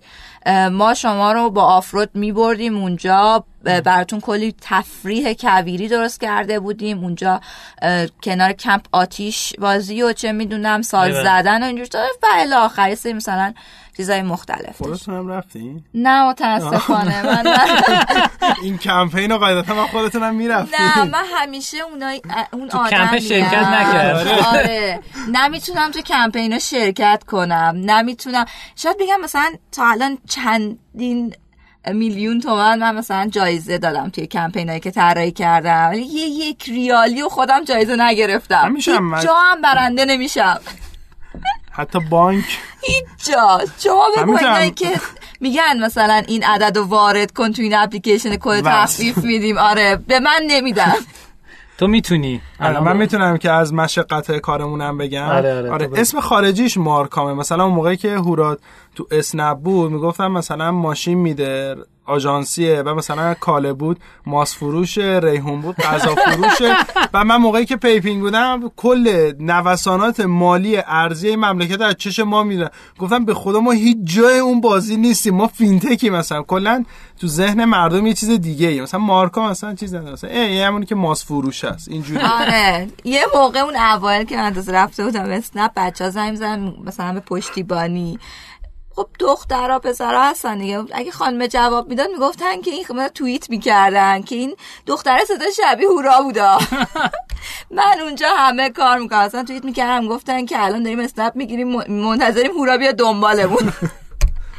خلاصه آره توی اون کمپین که داشتم میگفتم یه ذره متفاوت بود همیشه. بعد تهش قرار بود یه نمایشگاهی از عکس‌ها تولید بشه و گذاشته بشه، یه کتابی قرار بود چاپ بشه از عکسایی که مردم گرفتن. ما توی اون کمپین بیشتر از هفت هزار تا عکس گرفتیم که خب عدد خیلی خوبی بود. یه خورده کمپینه رو جذاب‌تر طراحیش کرده بودیم، یعنی اینجوری بود که ما از اینفلوئنسرایی که توی کمپین قرار بود به اون کمک کنن خواسته بودیم که اول کمپین رو معرفی کنن با یک ویدئوی کوتاهی توی ویدئویی که خودمون ازشون تولید می‌کردیم، و به فاصله مثلا یک هفته یا دو هفته بعد خودشون هم با یک عکس در کمپین شرکت بکنن، یعنی یه عکسی رو منتشر کنن بگن این عکسیه که من میخوام باهاش توی این کمپین شرکت بکنم، که خب نتیجه خوبی داد برای ما اون موقع. و مثلا از کمترین آورده هاش این بود که ما تقریبا ده هزار تا فالوور بهمون اضافه شد بدون اینکه مثلا چیز بکنیم. اینستا یا اینستاگرام آره. یعنی توی مدت زمان کمپین که حالا بعدش هم چون هنوز که هنوزه اون هشتگ داره هم تولید محتوا میشه روش، همین که داره چیز میشه هنوز مطالبش هست، یه تعدادش کم شده ریخته دیگه، ولی هنوز یه تعدادی از مطالبش هست. این خب برای ما خیلی خوب بود. علاوه بر اون ما خیلی فعالیت جانبی هم کنار این داشتیم دیگه. مثلا این مدلی بود که یه ونی از تهران راه افتاده و تمام مقاصد گردشگری ایران میرفت، میچرخید اونجاها ماست کاله رو سمپل میکرد و خب اورنس خیلی خوبی هم اونجاها داشت. یعنی ما کلی عکس دیدیم بعدن توی صفحه توی فضای مجازی از این ونی که مردم ازش عکس گرفته بودن و گذاشته بودن. ایوه. بعد آماری دارین از این که چقدر باعث افزایش فروشه؟ ببین کلا توی بیزینس‌های مخصوصا اینجوری سنتی شما نمیتونید عدد رقم خیلی دقیقی به دست بیارین، چون همزمان با این کمپین و حالا قبلش و بعدش عدد رقم ها عدد رقم های خیلی بالاییه. ما میخواستیم اورنس این محصول رو در فضای مجازی هم ببریم بالا، یعنی آدم ها بیان راجع به این محصول صحبت کنن. تا قبل از اون ماست سون کاله تقریبا توی همه یخچال ها هست، یعنی مردم میشناسنش، مردم به عنوان یک برند جداگانه میشناختنش، اورنسش خیلی بالاست. شما نمیتونید به این که من با یک کمپین اینستاگرامی انقدر فروش این محصول رو بیشتر کردم. اگر بگین یه جورایی مثلا خیلی خودخواهانه است. نکتهش اینجا بود که ما این کار کردیم که توی فضای مجازی مردم بیان راجبش صحبت کنن و این اتفاق افتاد. من شخصا چون با دخترم میشینیم ماست میخوریم ماست چوپان ترجیح میدم. فقط ماست میخوریم بیشتر. آره ما با هم چون نگفت با دخترم با دخترم میشینیم چون ولی مادرش ماست دوست نداره، من دخترم میشینم با هم ماست میخوریم از اونجا و برای همین گفتم که ما ماست چوگان رو بیشتر دوست داریم. ولی ولی خوبه کلا مواد غذایی خیلی سلیقه‌ایه. ولی خب مثلا ماست سون کاله تبلیغات نکنیم، ولی ماست سون کاله ولی ماست همزده‌ای بود که توی ایران اومد. یعنی ما دو تا اصطلاح داریم برای ماست، یکی آره قاشق خوره، یعنی وقتی میزنی آره اینجوری کنده میشه، یکی ماستیه که همزده است. آخ من از اون اولیه انقدر بدم میاد خیلی. بعد مثلا یه قشنگ می‌بینی جدا آبش یه بره اون اون مدل اون هم مثلا مدل مختلفی داره. خب این ماست ماست فروش هر سطح چقدر بهت میده؟ زیاد سطحی حساب میکنه. خب بازم میتونی نمونه خیلی باحالت موافق یه نمونه دیگه هم بگم، یه نمونه کوچولو بگم که خیلی هم تقریبا با صفر تومن اجرا شده. این نمونه خیلی کاتو کلوفت گفتم که هزینه تبلیغاتی زیادی داشته. نمونه خیلی ساده هم بگم که ما عید امسال برای ریحون انجامش دادیم. عید امسال قبل دقیقاً یه مثلا یه ماه قبل از فیلترینگ تلگرام بود و خب اون موقع زمزمه ها بود ولی هنوز خیلی جدی نبود ماجرا. ما توی اسفند ما تصمیم گرفتیم برای عید امسال یه حرکتی بزنیم با تلگرام. یک ربات تلگرامی رو درست کردیم که شما می رفتین توش با هفت هشت ده تا سوال ساده که سوالای بامزه‌ای بود، بهت میگفت که شبیه چه غذایی هستی. آه دیده بودم. آره چقدر ببین چقدر خوب بود. شما قبلی هم دیده بودم ولی چون دوست ندارم سبب نگفتم. این یکی خیلی توییتری محور بود. تو توییتر دیگه دعوا شده بود سر این موضوع. آره مثلا غذاها اینجوری بود که میگفتش که مثلا از شما پرسید که چرا دوست دارید مثلا آخر هفته تنها باشی به مهمونی، برای اینکه مثلا میگفت قیمه میشدی مثلا پیتزا. آره مثلا هفت هشت تا غذا بود که هر کدوم مثلا یه خاصیتی داشت، چیزا بامزه. خاصیتش هم خورش کرفس بود. نه خورش کرفس نه، مثلا سوشی داشت توش. ببین تو خیلی خاصی ولی خب همه دوستت ندارن دیگه، هم گرونی هم شیکی هم خب چیزی، ولی خب همه دوستت ندارن. مردم حال میکردن مثلا بهشون گفتی پیتزایی، ببین همه عاشقت. همش تعریف هم... بود همه. همش تعریف بود. قرمه سبزی مثلا بود. آره ولی دعوا دعوا که نمیشد، مثلا یکی میرفت نه کلکل رو به جلو، یعنی مثبت بود کلا. این من میگفتش که من برگرم، اون میگفتش که من پیتزام از تو بهترم و این باعث میشد که آدم‌ها چیز بکنن، اینو منتشرش کنن جاهای دیگه.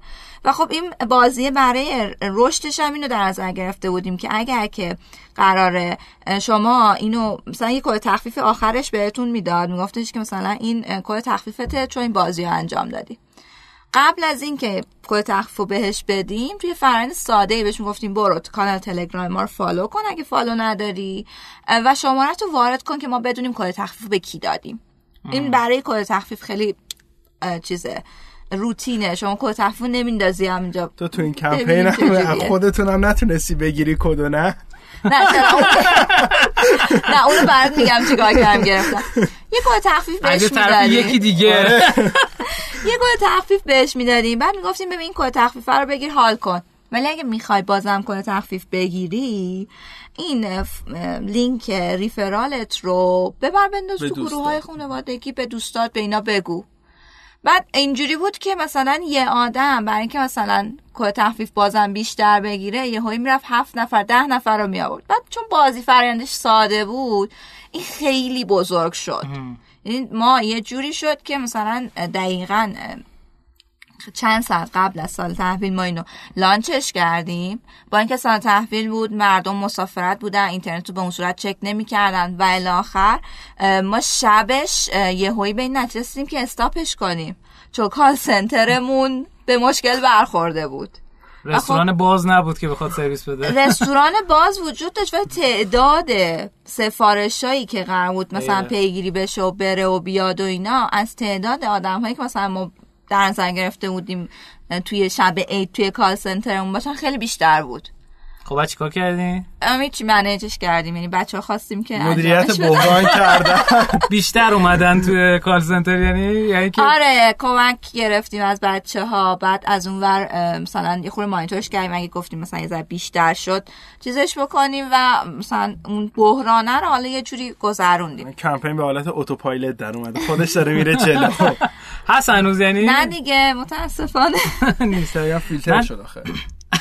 اگه در جریان باشی تلگرام فیلتر شده. البته مفتنی بر یعنی تو تلگرام مگه بازی می‌کردن؟ آره، ربات ربات تلگرامی بود. آها، ربات تلگرامی بود، تو ربات هم بازی می‌کردیم. آره. من فکر کردم لندینگ پیج داشت. نه، لندینگ پیج نداشت. اصلا لندینگش هم میگه واسه ریفرال. من پوستراشو فکر کنم دیدم. خودش هم بازی. آره، نه از حتی لندینگ هم نداشت. یعنی قرار نبود لندینگ داشته باشه. قرار بود آقا شما مثلا چون توی عیدی مدلی آدم میرن مسافرت و خب روز اول خوش میگذره، میری کباب درست میکنی، روز دوم همینجوری بیرون اینا، روز سوم چهارم دیگه مردم خستن میمونن خونه، شروع میکنن بازی کردن.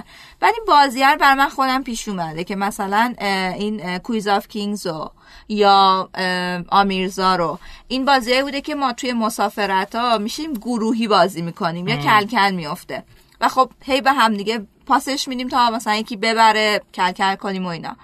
و خب تایمش خوب بود دیگه، این کارو میکرد، این اینو اون موقع منتشرش کردم که مردم تو کلکل بیافتن با هم دیگه، یکی بگه من پیتزا هم، یکی بگه من قرمه سبزی هم، من خوشمزه ترم من. بعد همینو مثلا یه سری استیکر براش درست کرده بودیم، اینو توی مثلا میومدن لینک ریفرالشون توی مثلا توییتر میذاشتن و میگفتش که این آدم چیه، گفت پیتزا بوده. باحال بود.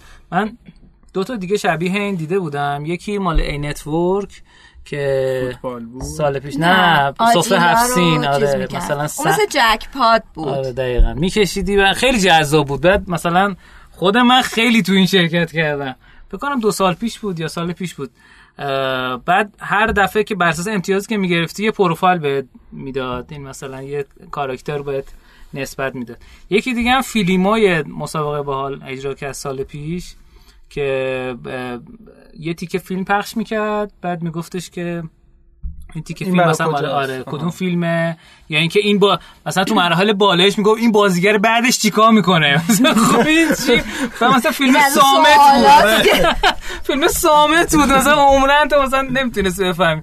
اولیاشو میتونستی مثلا دو, دو دور مسابقه برگزار کرد، اولیار میتونستی مثلا گوگل کنی بفهمی مثلا بازیگر فیلم فلان کی بوده، مثلا اسمش هم میگفت خودت. بعد فیلم رو میدیدی، بعد فیلم رو میدیدی کامل، بعد فیلم رو میدیدی باز متوجه نمیشدی صامت بود، مثلا این سری خط و خش داشت. اونم خیلی بود. من شرکت کردم شش ماه فیلمو بردم توش، خیلی حال داد. من فقط سوال کنم تو چجوری کد گرفتی؟ آها نکتهش اینجا بود که من شرکت کردم چون کد تخفیف کد تخفیفه دیگه، شما به هر کسی جایزه رو نمیتونی به کارمند خودت بدی، تابلو میشه میگن اینا اینا همه کار خودشونه. آره ولی کد تخفیف رو به کارمند خودت هم میتونی بدی. من به عنوان یک آدم رفتم توی این شرکت کردم، من رفتم لینک ریفرالمو توییت کردم و چون هی آدم اضافه شدن تونستم که استفاده کنم. چند درصد تخفیف میداد؟ خیلی کم، ده درصد و بیست درصد بود. آه ولی تاثیر گذاشته بود. آره خیلی عالی.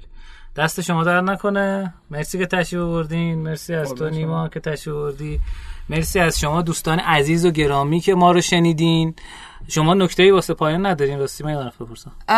نکته که من فقط دلم میخواد بگم که اگر که صاحب کسب و کاری این پادکست رو میشنوه یه ذره بیشتر اهمیت بده به, به خلاقیت، به خلاقیت و به مخاطب. یعنی ما مخاطب فقط نباید یه نفری ببینیم، یوزر نباید یکی ببینیم که اومده خرید کنه. ما باید برای یوزر ارزش درست کنیم و یوزر هم باید برای ما ارزش درست بکنه. الزاماً خریده نباید باشه. باید روند هم... یه روند رفت و برگشتی همیشگی باشه. یه نفر نباید یک بار از شما خرید کنه، دو بار خرید کنه. این باید عادت کنه به شما تا هم شما موفق باشین، همون شما رو دوست داشته باشه. برای همین به نظرم با این فراینده فرآیندهای مارکامی و فعالیت‌های مثلا اینجوری خلاقه میشه این ارزش رو به یوزر داد. خیلی عالی. مرسی از شما. نیما تو حرف آخر؟ حرف خاصی ندارم. پیامی برای نسل جوان نداری؟ نه، می‌خواستم چه بگم، الان فقط سانسوریه یا نه؟ بگو حالا. مثلا این خلاقیت که میگو، ببین خلاقیت همیشه به معنی کپی نکردن نیست. درست کپی کردن هم واقعا هنره. این کلیپ ابی که اومد بیرون خب صفر تا صدش کپی بود، ولی یه کپی با کیفیت بود که دیگه هیچ مشکلی دقیقاً نشد. یعنی هیچ کس به کپی بودنش ایراد وارد نکرد. حداقل تو توییتر که همه دنبال جاج کردنن، مثلا خیلی حجم این که آقا این ایدهش کپیه، ولی یه چیز خیلی خوب پیاده شده بود که حالا ایرانیش محسن ابراهیم زاده آورد پیاده کرد که دیگه شاهکار بود. قشنگ ندیدم اون ایران. اگه ما می‌خوایم کپی کنیم واسه یه سالی بگذره، همون موقع چی بهش اضافه کنیم، دقیقاً یه کاری بکنیم. خیلی عالی. مرسی از شما. مرسی از شما لطف کردین که تشریف آوردین. مرسی از شما دوباره که گوش دادین. ما رو میتونید توی آدرس شناتو دات کام اسلش رشدینو دنبال بکنید. توی شناتو اپلیکیشن شناتو به زودی میاد ان شاءالله، نسخه جدیدش که میتونه هر ورژن، هر قسمت جدید که منتشر میشه شما رو با فید با خبر کنه. و جدا از شنوتو که هم میتونید کامنت بذارین هم بشنوین، میتونید داخل کست باکس، انکر، استیچر و کجا، آیتونز، گوگل پادکست، هر جایی که پادکست وجود داره ها، میگم امتحان داره میگیرم کجا جی پادکست ادیکت، پادکست ادیکت، بله همه اینجا میتونید بشنوین. و دیگه بهانه واسه این که رو عوض کنی چی شو، بی بهانه روشینو گوش کن. بی بهانه اینا خوبه چون واقعا همه جا هستن. آره. و مرسی. اول این که درخواستم اینه که به دوستانتون که به درشون میخوره معرفی کنید. درخواست دوم این که کامنت بذارین برامون. مرسی که گوش دادین. آها، اینستاگرام و تلگراممون هم با هم آدرس رشدینو آر او اس اچ دی آی ان او هست. دوستان بخوام با نیما ارتباط برقرار کنن چجوری؟ نیما دات تودی، نیما دات تودی. به خانم وکیلی منم که همه جا اوپیومم. اوپیوم اسپل اوپیوم یعنی چی؟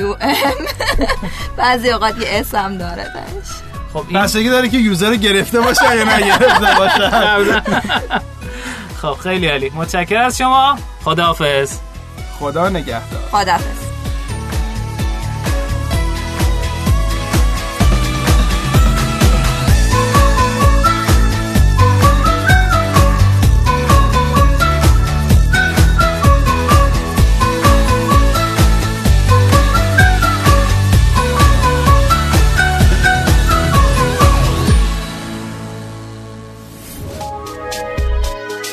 شنوتو سرویس اشتراک گذاری فایل های صوتی دبلیو دبلیو دبلیو دات شنوتو دات کام